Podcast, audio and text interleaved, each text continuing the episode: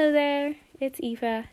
Um, this is my new podcast. I've wanted to do this for a very long time, but it's a very scary thing to start. But I feel like what I have to say might actually help a lot of people. Um, I went through a really, really dark time, and I kind of went through it alone because I didn't really know how to talk to people about it.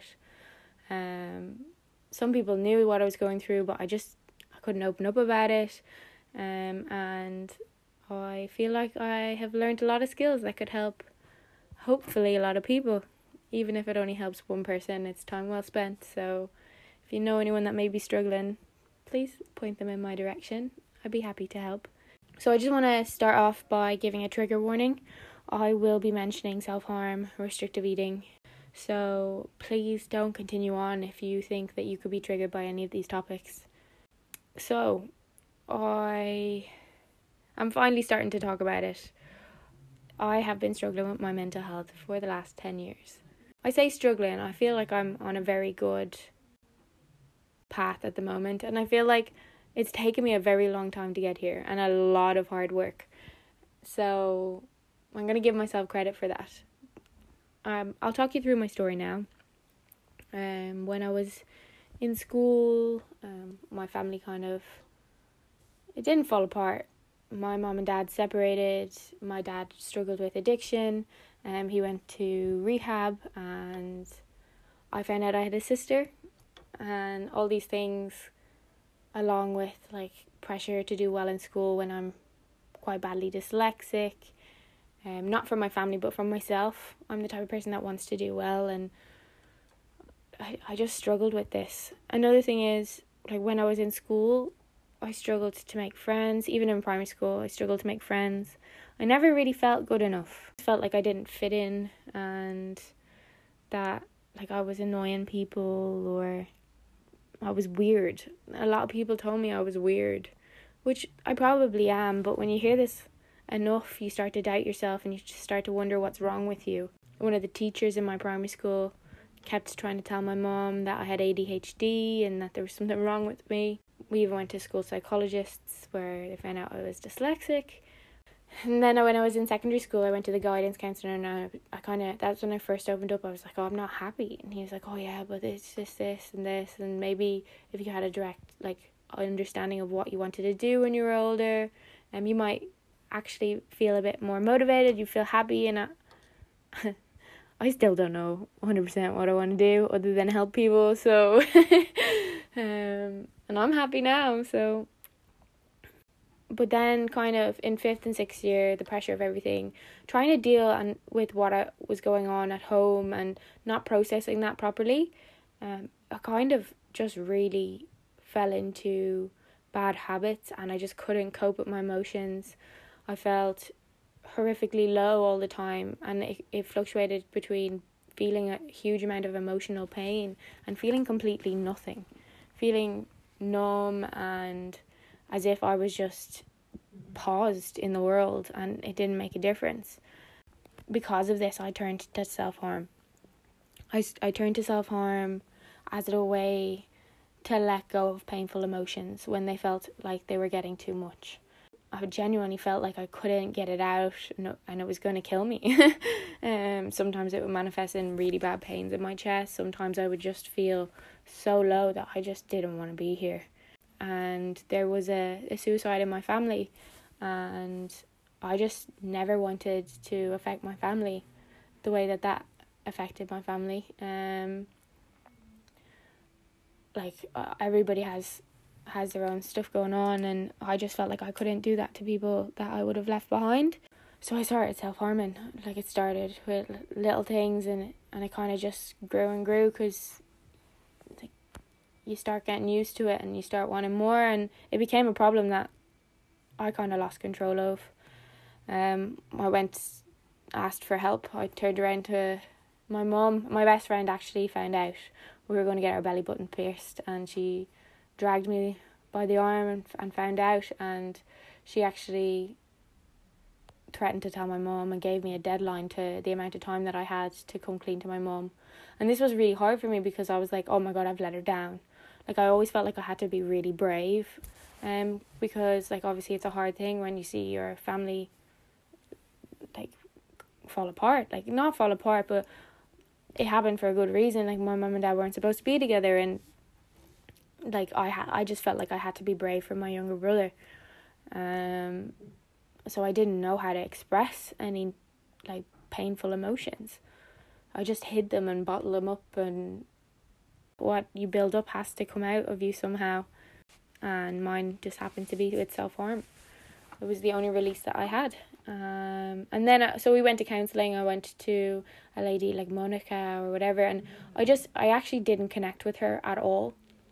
I told her about the self harm. She was like, "Yeah, just make sure you you avoid certain areas and and you're you're careful about it." Like she never told me to stop. So then it just continued to get worse and worse. Then I kind of told my mum that I wasn't enjoying going to Monica, and then we went to Pieta House. I'm telling you now, Pieta House is amazing. Um, they were so lovely to me. I remember my counselor, her name was Jen. Um, she kind of was the first person that made me feel not so alone and that what I was feeling could actually be helped because at this stage I I just genuinely could not see a way out of it. I I thought that this was going to be my life. I was always going to be in so much pain and and it's hard to explain to somebody the pain of depression and the pain of, of really low lows to the point where like I would dis- dissociate so I just wouldn't even realize what was going on around me. I'd just be stuck in this hole. Um, and she let me know that she was listening and she let me know that what I was feeling was completely valid and that she believed me. I think that was a huge thing for me because I always put on such a huge happy exterior. Um, like I'd bounce around the place. I'd always be full of energy. Like you'd never in a million years know that there was anything wrong with me. Um, but then when I went home and the facade came off, I I was just unbearably low. And it was just I kind of kept putting on this mask. So every time I'd go out, I'd be like, "Hi, I'm this bubbly Aoife. How are you? Like, oh my god, isn't wonderful? Like, isn't life so great?" Um, almost like toxically positive. And inside, I was really struggling. And this kind of up with the fact that I was a entertainer in a kid's toy shop for five years. Like I would go to work, I'd put on a costume, and then all of a sudden I'd play this character. If I was a rag doll, I was a rag doll. Like there was no in between with me. Um, if I was on safari, everybody in the shop knew I was on safari. but it was easier to play this part that I could make up in my head than be myself. And I loved that job because it felt like a holiday. Um, I felt like I got to play different versions of happy people. Um, but at the end of the day, I was going home, and I still had to get into bed and deal with my emotions. Pieta House made me feel not alone, and and Jen turned around to me and she was like, "Aoife, I think you need a little bit more help. Like I think this is pretty serious. Um, I think it could be something other than depression, like or it could be something a little bit different. I recommend you go to John of Gods see I think his name was Sean, some some doctor there, and he he diagnosed me what with what was called borderline personality disorder. Um, this is a bit of a random, not a random, but a bit of a a broad diagnosis because it can look different on everyone that it's uh, that is diagnosed with it. I try not to to actually label myself with it because like I don't want it to kind of give people an overview of something that's not what it is. um, BPD for me is, or emotion, like it's also called emotionally unstable personality disorder. It's just having no emotional skin, so that everything hits you a hundred, like a lot harder than normal people or people that don't have a mental health diagnosis. It means that when I'm happy, I'm really happy, but when I'm sad, I'm really sad. When I'm angry, I'm really angry, but when I'm feeling loved, I really feel loved. So it's important to realize that there's two sides of that coin. Um, but unfortunately, when I was getting diagnosed, I hadn't seen the other side of it. Um, I would get to a point where my emotions would drop so low that I would just completely switch off and I would turn off my emotions. But the problem was I wouldn't really be able to turn them back on. So once they were off, they could stay off for months and I wouldn't feel anything. I wouldn't feel any joy, wouldn't feel any sadness, wouldn't feel any anxiety, um, which was good in some ways, but it was also horrific.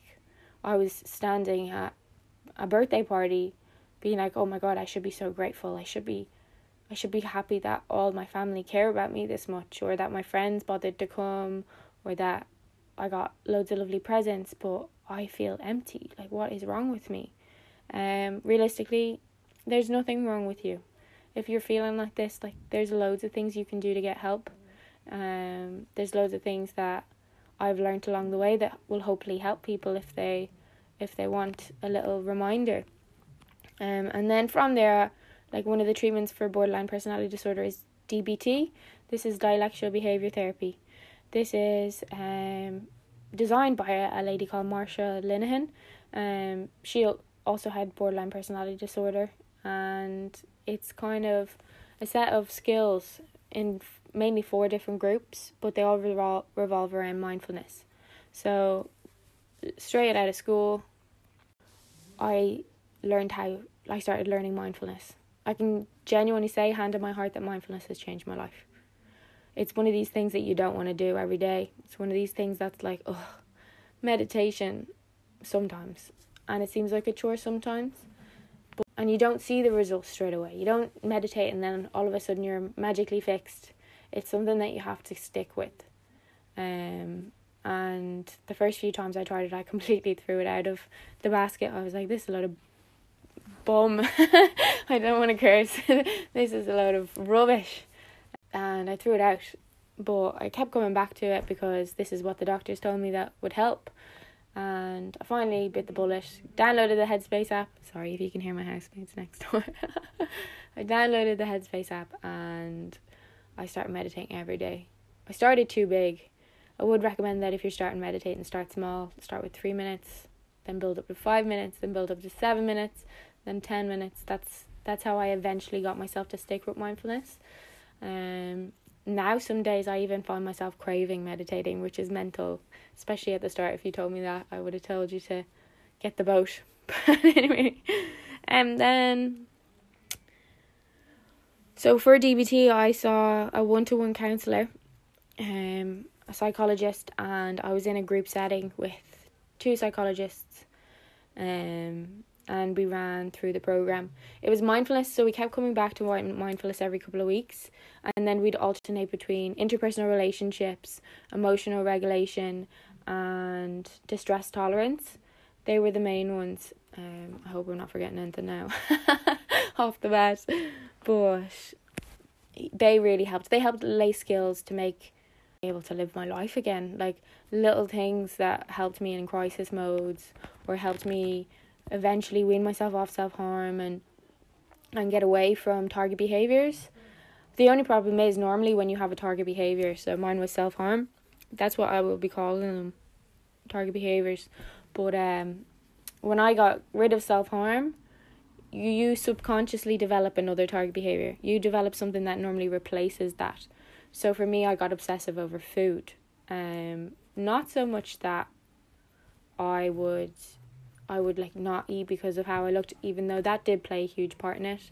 Uh, I was never happy with how I looked, but it was because I felt like if I restricted my eating, I wouldn't feel emotions as much, which does happen, but it's not a healthy way, and it has so many bad psychological effects on you.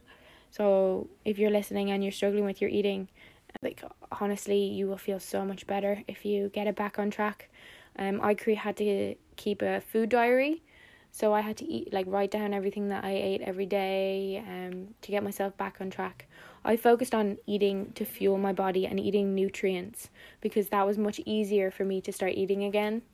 Um and then eventually I started feeling like ashamed for bad foods that I was eating and I, I made myself feel guilty. I had to break this with sitting with the unjustified guilt. Um then from there, I went to mindfulness based stress reduction, mindfulness based cognitive therapy. Um, I ended up in day hospitals, so I never actually stayed in a hospital overnight. I did the day programs because I didn't want anybody to know. Like, I really struggled with like feeling like a failure and feeling like oh how can I not look after myself how can I how can I not understand like how can I be in this position like people are gonna hate me people are gonna not understand people are I just I was just in a horrible place of like I how am I gonna get better? I can't believe that I have to take some time off work to be in hospital during the day like nine till I think it was like half nine till four. I don't really remember. Maybe 10 till 4 um but monday to friday i was in a hospital learning how to like put things in place so that i would have a life that i felt was worth living um saying it out loud is a bit daunting to be honest still but i feel like if i talk about it it makes it a little bit more acceptable for other people to talk about i know when i heard people talking about mental health and things that they had been through. It almost gave me permission to share what I had been through. Oh yeah, in the day in the day hospital, um, we learned things like drama therapy, art therapy, music therapy. Um, we did like foundational groups, like so compassion focused therapy, how to be nicer to yourself, how to change your inner critic, um, like different like skills for you to lower your emotional vulnerability, um, skills to interact with people. It was just jam packed, um, and like I'm really thankful for all of the skills that I learned because now I don't even think about them. Now they're second nature to me. But if I think back, then like I was almost like a different person back then, um, and I finally feel completely. Not completely, but I feel in control of my emotions. I feel like I can understand and I have the awareness to notice what's going on and to be accepting of what's going on. Um, and I think from that sense of awareness, like the emotions don't have as much control. So that's really enlightening. And I'm kind of watching, okay, today I don't feel great. Today I feel a bit heavy and down and just crap. Sorry, I know I said I wasn't going to curse, but um, all right, Aoife. My housemate's giggling away. All right, Aoife, you feel this way. What do you need to do now that's going to make you feel better? Anyway, I got better, bunny ears, got better um, for a little while. Ended up back in day hospital again. I think I did another 10 weeks. Um, then I I felt strong enough. I was going to, to just counselling every so often, getting checkups, getting checkups by a psychiatric doctor. I was put on different meds as well, but personally, meds never really suited me. I was never very good at taking them because I would take them for about a week and then I'd be like, oh, I don't need these. Like I don't want to be reliant on these. Um, oh, the meds are bad. Meds help a lot of people, but for myself, I I just couldn't grasp the idea that I would need to take medication for for the rest well I thought it would be for the rest of my life and I'm just really stubborn and I was like I want to do this by myself. If I took the meds and and stayed consistent with the meds, like I don't know if my journey would have sped up and if I would have felt better before, but it just personally wasn't something that I was able to stick with. But I do know a lot of people that they've helped. So I have nothing against them, but I just I struggled personally with it. Um, then I did two two different rounds. I love how I say rounds, but two different courses of art therapy. I found art therapy really enlightening because it kind of taught me how to bring what was bubbling up underneath everything that I consciously knew. Um, like a, uh, there was a emotion hidden underneath it, and I would only really notice the emotion after I had completed an art piece. Um, so I might draw something and then look at it and be like, oh my god, I actually relate with this. This is weird. Um, or I would paint with something that had loads of darker colors, and I'd be like, oh, maybe my mood's a little bit more solemn than normal, or things like that. It was really interesting. Then I kind of went back to my doctor, and they I was at breaking point. I was like, I have done all of these different things. Like you can't put me into one of these courses, and I won't know what to do how am I still struggling? How is it still here? How am I still in this place all these years later? And they they said they were like, oh, we we have another course that you haven't tried. It's schema therapy. It's it's a follow on from DBT for people with borderline personality disorder. I was like, honestly, like anything to help. And I started schema therapy. And I'm not to say light bulb clicked because schema therapy was one of the most hard, like, most difficult things that I've done. Um, because I had to face a lot of things that I was running from and a lot of things that I was refusing to accept.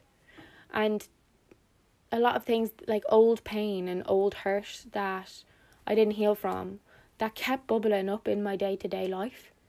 So, for example, a friend might cancel plans, and then all of a sudden, not only did I feel the pain of my friend cancelling plans last minute, I also felt the pain of my dad having to move out and me missing him and, and wanting attention from him or wanting attention from different people, from all my breakups, from all these lists of th- different things that I was constantly wanting and like a build up of pain like it didn't fit the facts to the situation. My friend needed to to cancel plans.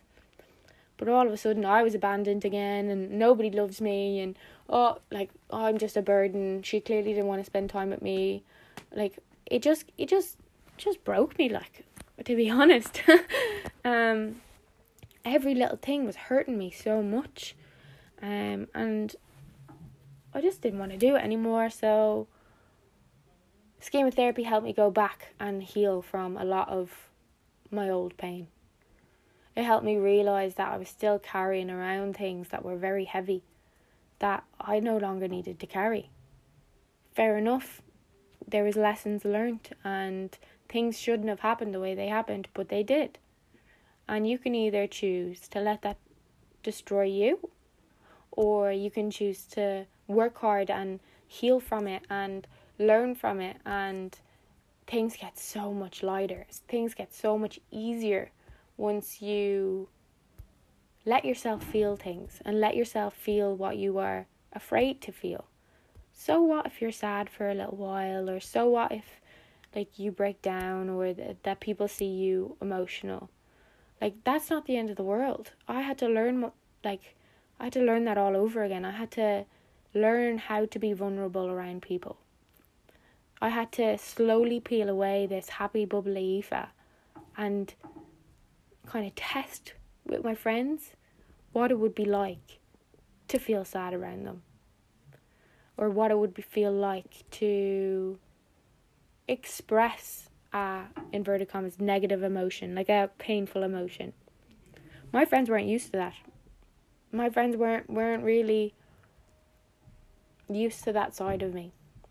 Um, another problem is I never drank till I was 18.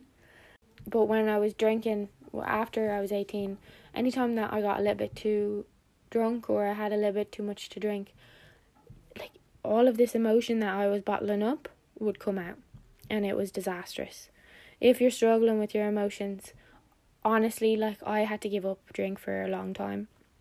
Um, it just really didn't suit me. But I'm hoping to share some of the things that I learned along my my road to discovery. Um, not my road to discovery, but my road to feeling well again. Um, and I really hope to share all of the information that I learned in the many different steps that I took to feel well. Because it, it has been a long road. And like it's, so funny that in the middle of a pandemic, um, after spending a year in a shared house in my own little room, spending being forced to spend so much time with myself. Um, and this is something that I've avoided for so long. Um, all this time I've I've actually healed. I not like nobody's hundred percent all the time, but I genuinely feel like I've healed like a lot, and I've grown, and I'm much stronger now than I, I have ever been and I've kind of had time to review all the skills and review all the information and overlooking it again has almost reminded me of some of the skills that I've forgotten. And I hope that through these podcasts I can I can share my healing with you or your friend or somebody that you might know that might be struggling. Because my my outlook is if these could help me out of a huge dark place or a really dark place, they could help anybody. they could help even people that aren't struggling with these pain or they these emotions.